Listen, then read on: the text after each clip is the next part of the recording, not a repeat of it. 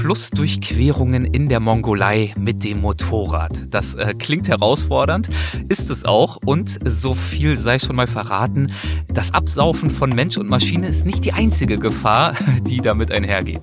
Ich bin Erik Lorenz, herzlich willkommen bei den Reiseflops und los geht's. Bei mir zu Gast ist in dieser Ausgabe der Motorradreisende, der Referent, Autor und Filmemacher und wahrscheinlich noch ganz viel mehr, Erik Peters. Hallo Erik, schön, dass du da bist. Hi. Ja, hallo Erik, freut mich. Und wohlgemerkt, Erik mit K, also einer von den Guten. So würde ich das jetzt mal ja, genau. einordnen.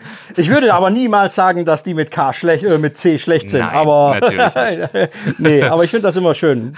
Es sind sehr wenige, die man trifft. Du bist vor ein paar Jahren mal mit dem Motorrad von Köln gen Shanghai aufgebrochen. Da haben wir uns auch schon mal drüber unterhalten im regulären Weltwach-Podcast. Was wir dort so ein bisschen übersprungen hatten oder aus Zeitgründen ausgelassen haben, waren so ein paar Widrigkeiten, die es da unterwegs auch gab. Ähm, klar, unterwegs, es gab viele, viele Kilometer, es gab viele Länder, die ihr durchquert habt. Aber klar, es gab auch viele Pannen. Ja. Und was würdest du grundsätzlich sagen? So die Das Verhältnis zwischen den Höhepunkten der emotionalen Ekstase und dann auch den Momenten, in denen du dich wirklich gefordert und herausgefordert gefühlt hast. Wie sah dieses Verhältnis aus? Also ich würde mal sagen, es gab kaum eine Reise, wo das Verhältnis äh, so, so schlecht stand eigentlich und es so viele negative Höhepunkte gab, okay. wie, wie auf dieser, von der wir jetzt reden. Ähm, natürlich gehören auch die negativen Erlebnisse zu einer Reise dazu, gar keine Frage. Das macht das Ganze ja auch aus. Aber auf der Reise, ja, hat natürlich auch damit zu tun, dass wir nicht so gut vorbereitet waren, als wir in Richtung China aufgebrochen sind. Und das auch unsere erste große Reise war. Es ist halt jetzt schon ein paar Jahre her. Damit hat alles bei mir angefangen. Währenddessen haben wir zwar echt oft geflucht, aber es gab dann auch gerade im Nachhinein, und der ein oder andere Zuhörer wird das wahrscheinlich kennen, die Momente, die man währenddessen echt verflucht, aber äh, hinterher bei einem Bier in der Kneipe sind es die besten Geschichten, wo man die Zuhörer an seinen Lippen hat. Aber auf der Reise gab es halt wirklich sehr, sehr viele Erlebnisse, wo wir unterwegs dachten, das kann doch alles nicht wahr sein. Genau, nach solchen Erlebnissen, die dann im Nachhinein wie so ein guter Wein gedeihen, ja. nach solchen Erlebnissen äh, jagen wir hier natürlich bei den Reiseflops. Deswegen freue ich mich äh, gemeinerweise, dass du ein paar dieser Erlebnisse hattest. Mit, du hast von wir gesprochen, das sei ja noch hinzugefügt, mit deinem Reisegefährten Alain. Und ich glaube, so die anspruchsvollste Etappe war tatsächlich für euch die Mongolei. Ist das richtig? Ja, die Mongolei war halt schon, als wir die Grenze überquert haben, wir kamen seinerzeit aus Russland, sind in die Mongolei rein, sind ins Land reingefahren und dachten schon, also da ist, ist es wirklich so, du fährst vom Grenzübergang los, und hundert, zweihundert Meter später endet die Straße. Und du denkst erst, okay. wenn du das zum ersten Mal machst, wir wussten natürlich, dass es da abenteuerlich wird, aber dass es so krass wird, hätten wir niemals gedacht. Du stehst dann da, guckst dich an und denkst so, ja wie jetzt? Und so sollen wir jetzt ein paar tausend Kilometer fahren, einfach quer durch.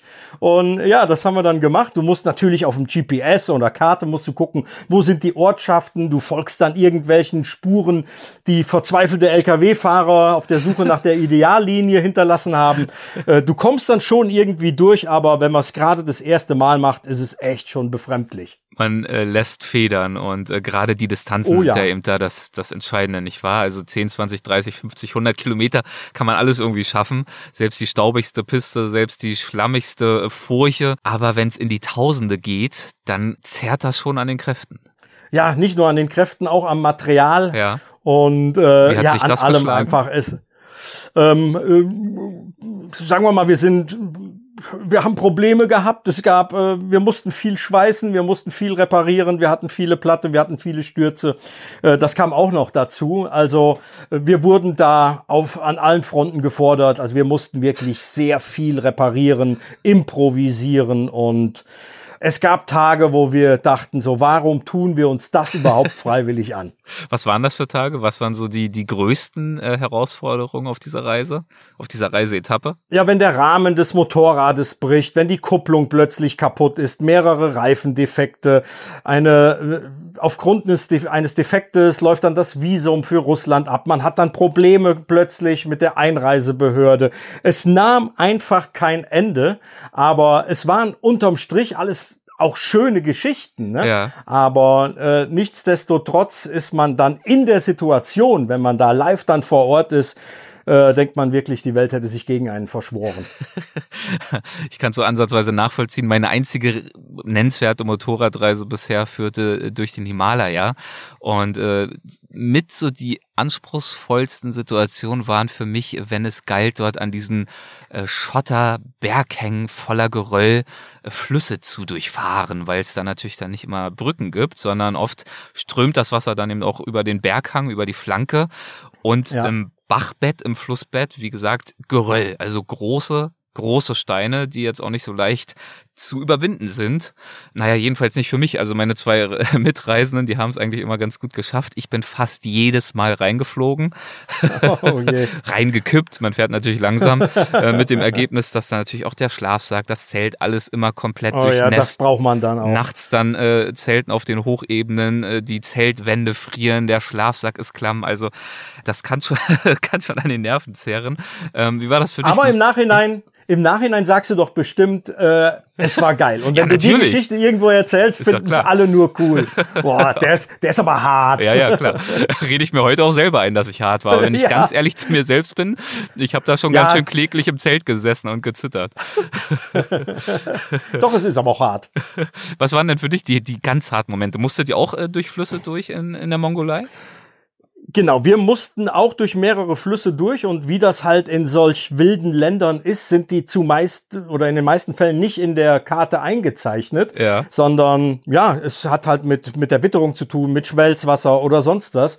Und in dem Fall mussten wir tatsächlich einige Flüsse durchqueren und wir waren seinerzeit halt auch völlig ungeübt da drin. Natürlich hatte man sich dann irgendwie mal so Bilder angesehen, wie das geht oder erfahrene Freunde gefragt, aber da stehst du halt mitten in der Mongolei, am Arsch der Welt. Nichts weit und breit und du musst plötzlich durch einen Fluss durchfahren. Okay, und wie geht man das an? Also ich glaube, wahrscheinlich eure Flüsse waren, kann ich mir vorstellen, ein bisschen also es hat, tiefer und größer als die meinen. Deswegen, ähm, wie schafft man das? Wie kommt man durch so einen Fluss durch? Also zu seiner Zeit, ähm, ich würde es heute anders machen. Also normalerweise fährt man da direkt durch, aber wenn man halt, sich halt nicht auskennt, ja. hat man natürlich Schiss, ne? Mhm. Und man hat auch überhaupt keine Ahnung, wie tief ist denn das Ding? Und da gibt's halt auch Situationen, wo Leute denken, ah, da fahre ich mal eben durch, weil ich kann an, an den Wellen lesen, dass es maximal dreißig Zentimeter tief ist. Und dann fährst du da rein und schwuppdiwupp ist das Motorrad äh, weg. Und, äh, und dann ist dann halt auch keiner da, der es wieder raus holt, ne? Ja. Da ist die Reise da irgendwo vorbei und du stehst da so, hm, doof gelaufen. Ja. Also okay, und genau das, aus das dem heißt, Grund schon mal ein guter Tipp ist vorher einmal äh, durchwaden, das wäre schon mal eine gute Idee. Genau, das haben wir da auch gemacht. Ja. Also wir haben dann angehalten, sind äh, dann äh, haben Schnick Schnack Schnuck gespielt, wer durchlaufen darf, äh, weil das ist entweder nasse Füße haben, ist nicht besonders angenehm, oder aber äh, barfuß durch so einen Fluss laufen ist halt auch z- ja, mitunter äh, ziemlich ätzend. Mhm. Und äh, ja, so sind wir dann halt jedes Mal, wenn so ein Hindernis, äh, Hindernis auf uns gewartet hat, sind wir durchgelaufen, und um zu checken, ob da dicke Steine liegen, ob es plötzlich tief runter geht und dann einmal bis auf die andere Seite und wieder zurück. Und das hat dann im meisten Fall auch gut geklappt.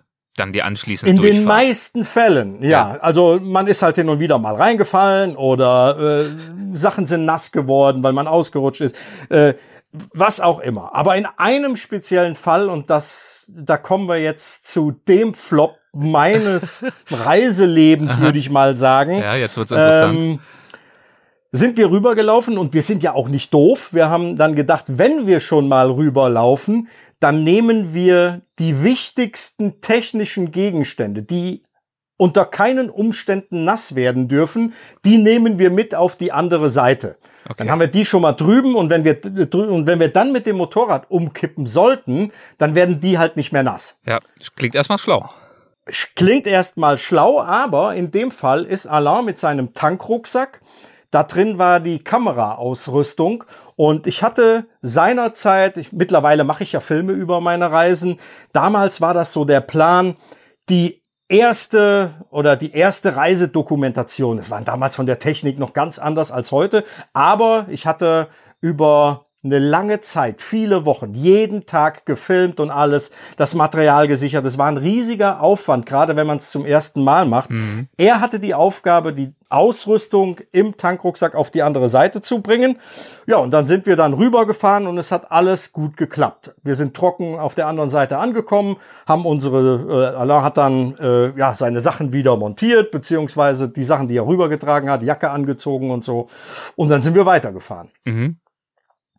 Und nach ungefähr, ach, es war lang, bestimmt hundert Kilometern, haben wir dann irgendwo eine Pause gemacht und wir haben das mitunter, haben wir so Pausen eingelegt, um, es waren wirklich harte, mitunter sehr harte Abschnitte, um die zu überbrücken, haben wir so alle paar Kilometer so Schnick, Schnack, Schnuck gespielt oder Kniffel oder irgendwas. Und da saßen wir da und Alain guckt auf sein Motorrad, das war bestimmt vier, fünf Stunden nachdem wir den Fluss durchquert haben, ja. Guckt auf sein Motorrad und sagt, sag mal, wo ist denn der Tankrucksack? Hast du den Tankrucksack gesehen? oh und nein, da, oh Gott. Das ist so ein, das ist ein Gefühl schlimmer, als wenn du, keine Ahnung, am Geldautomat deine Karte stecken lässt. Also es war ein Gefühl, mir ist alles, also ich dachte, Faustschlag mein in den Magen. Blut gefriert. Es war, es war einfach nur fürchterlich. Wir haben geguckt, und tatsächlich war alles weg. Nein. Oh Gott. Das war, das war wirklich die Hölle. Ja, wir sind zurückgefahren. Was blieb einem anderes übrig? Was aber, ja auch schon der Horror äh, ist, nicht wahr? Also diese, du hast gesagt, ich glaube hundert Kilometer oder was du gesagt hast, das ist ja hart erkämpft, ne? Also das ist ja nicht mal gemütlich. Das ist hart dahin. erkämpft. Du musst überlegen, schaffen wir es dann so noch zur nächsten Ortschaft wegen dem Sprit ja. et cetera. Und ähm, es ist halt jetzt nicht so, dass man in, an, an so einem Ort total alleine ist. In der ja. Mongolei ist, äh, und das fand ich faszinierend, wenn man irgendwo anhält, wo man denkt, hier war noch nie ein Mensch und man wartet zwei Minuten, kommt irgendwo am Horizont ein Reiter an. Der reitet zu einem hin. Das, das habe ich so irgendwie noch nirgendwo erlebt. Naja, auf jeden Fall sind wir zurück, wir haben alles abgesucht und der Tankrucksack war tatsächlich weg. Oh, scheiße. Also es war weg, die Kameraausrüstung war weg. Ich hatte noch einen kleinen Fotoapparat, dass ich zumindest noch ein paar Fotos von der Reise mit nach Hause gebracht habe. Aber alle bewegten Bilder waren ja für immer verloren. Wir haben dann alles abgesucht. Wir sind dann noch zu Jurten in der Umgebung gefahren, wo die Einheimischen wohnen und so. Aber war nichts zu machen. Und das Allerschlimmste war, wir haben dann, nachdem wir dort rumgesucht haben, haben wir festgestellt, nur ein paar hundert Meter von der Stelle entfernt, wo wir durch den Fluss gefahren sind, war ausnahmsweise eine Brücke, die wir hätten nehmen können und alles wäre gut gewesen. Auch das noch. Als hätte das Schicksal jetzt nochmal Lust, äh, richtig über euch zu lachen. Ja, aber echt. Ja, krass. Das, ähm, ich meine, man denkt jetzt vielleicht, ja, mein Gott, dann war halt da das Urlaubsvideo weg. Aber also zum einen, das Equipment war ja auch teuer und zum anderen, ja. ähm, das hast du mir in einem anderen Gespräch mal erzählt, du hattest ja vorher auch deinen Job gekündigt, das heißt, dieses Reisen, dieses Unterwegssein, das auch dokumentieren, darüber sprechen, das zeigen, das war dein Zukunftsplan, also das heißt, das war ja nicht nur als als reisebiografisches Erlebnis ein hey, Riesenmeilenstein ja. für dich, sondern auch als neue Selbstverwirklichung in beruflicher Natur und damit gehen ja dann wiederum auch Ängste einher, kriege ich das hin, bin ich gut genug, kriege ich so einen Film zusammengeschustert, will den jemand sehen? Und ja, da so genau. einen Knüppel zwischen die Beine geworfen zu kriegen, wo quasi dieser dieser riesige, ja auch beängstigende, finanziell unsichere Neuanfang komplett vernichtet wird, das stelle ich mir wahnsinnig hart vor. Es, es war extrem hart und ähm, im Nachhinein, wenn wir jetzt darüber reden, ist es eine schöne Geschichte, aber ich kann dir sagen, ich habe da sehr lange dran geknabbert, auch das Gefühl so... Äh, Du erinnerst dich dann noch an die ein oder andere Sequenz, wo du genau weißt, das war der absolute Knaller, das ja. habe ich gefilmt und dann, dann ist es weg.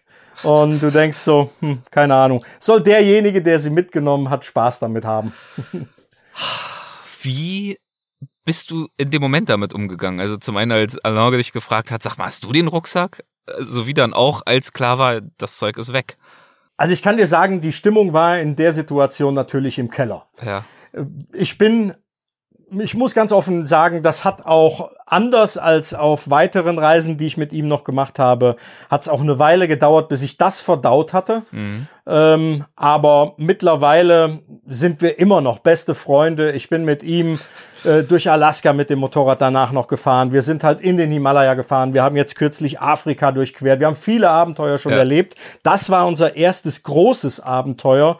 Und ja, beinahe wäre es an der Situation gescheitert und wir wären getrennte Wege gegangen, weil ich wirklich so enttäuscht und so frustriert war, aber zum Glück sind wir beide und ich halt auch nicht äh, nachtragend. Ja. Also das war das war hilfreich in der Situation. Sehr, sehr hilfreich und hilfreich natürlich auch, dass ja es keine böse Absicht war, sondern Versehen. Also auch das ist ja sehr wichtig, nee, ne? Wenn man irgendwas passieren. vergeben muss, was aus einem gewissen miesen Charakter raus oder vielleicht war irgendjemand dann doch gerade mal böswillig oder so, obwohl eigentlich eine gute Seele ist. Das ist ja alles nochmal was anderes. Aber wenn es ja, einfach ja. nur Nachlässigkeit war, Lapsus, ja, dann, dann ist es halt. Dann regt so. man sich auf und dann muss man das jemandem halt auch verzeihen können. Das genau. habe ich getan und es kommt halt immer wieder zu irgendwelchen. Zum Glück habe ich keine Kameraausrüstung mehr verloren. Ich habe sie einmal in Angkor Wat in, in Kambodscha, habe ich sie tatsächlich an einem Tempel liegen lassen. Und äh, die hat aber dann jemand äh, gefunden und ich habe das auch erst Stunden später gemerkt. Äh, sowas kann halt vorkommen, sowas passiert, Unkonzentriertheit oder so. Aber ja, äh, viele Leute denken, Reisen ist immer nur Friede, Freude, Eierkuchen. Es gibt viele Momente, wo es wirklich wehtut und das war definitiv einer davon. Momente, wo es wehtut, ja. Äh, wenn du so eine Formulierung hörst wie Scheitern beim Reisen, äh, Reisefails, was assoziierst du damit? Scheitern auf Reisen oder Reisefail. Ich assoziiere es heute eigentlich mit lustigen Videos, wo was Tollpatschiges passiert. Ne? Ja. Wichtig ist immer, dass jemand gesund bleibt. Solche mhm. Sachen können halt nun mal passieren und ein Reisefail in dem Sinne, ähm, den kann es natürlich auch geben, aber es kommt immer auf denjenigen drauf an, wie schnell man aufgibt. Ne? Ja. Man hätte ja auch in der Situation sagen können, ja, jetzt macht das alles keinen Zweck mehr, wir, wir fliegen jetzt nach Hause. Scheiß drauf. Nee, du musst in so einer Situation, musst du dich halt auf das Wesentliche konzentrieren, auf die Freundschaft und halt auch auf deinen Abenteuergeist und dann geht's halt auch weiter. Und das habe ich schon oftmals erlebt in anderen Situationen, aber man kann sehr große Probleme oder Reisefails, Pannen, was auch immer, bekommt man in den Griff, indem man dem Ganzen einfach nur ja, mit einer Portion Humor und guter Laune entgegentritt. Und gute Laune hast du in diesem Gespräch bei mir auf jeden Fall äh, verbreitet. Deswegen äh, danke ich dir herzlich dafür. Danke für das Gespräch und ähm, weiterhin äh, erfolgreiches äh, Floppen, damit wir zukünftig noch ein paar Folgen machen können. Gehabt dich wohl. Ja, okay. Mach es gut. Danke dir. Tschüss. Tschüss.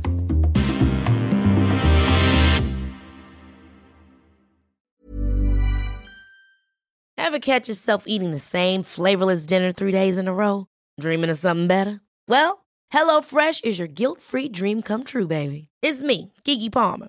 Let's wake up those taste buds with hot, juicy pecan-crusted chicken or garlic butter shrimp scampi. Mm. Hello Fresh. Stop dreaming of all the delicious possibilities and dig in at hello fresh dot com. Let's get this dinner party started. Planning for your next trip?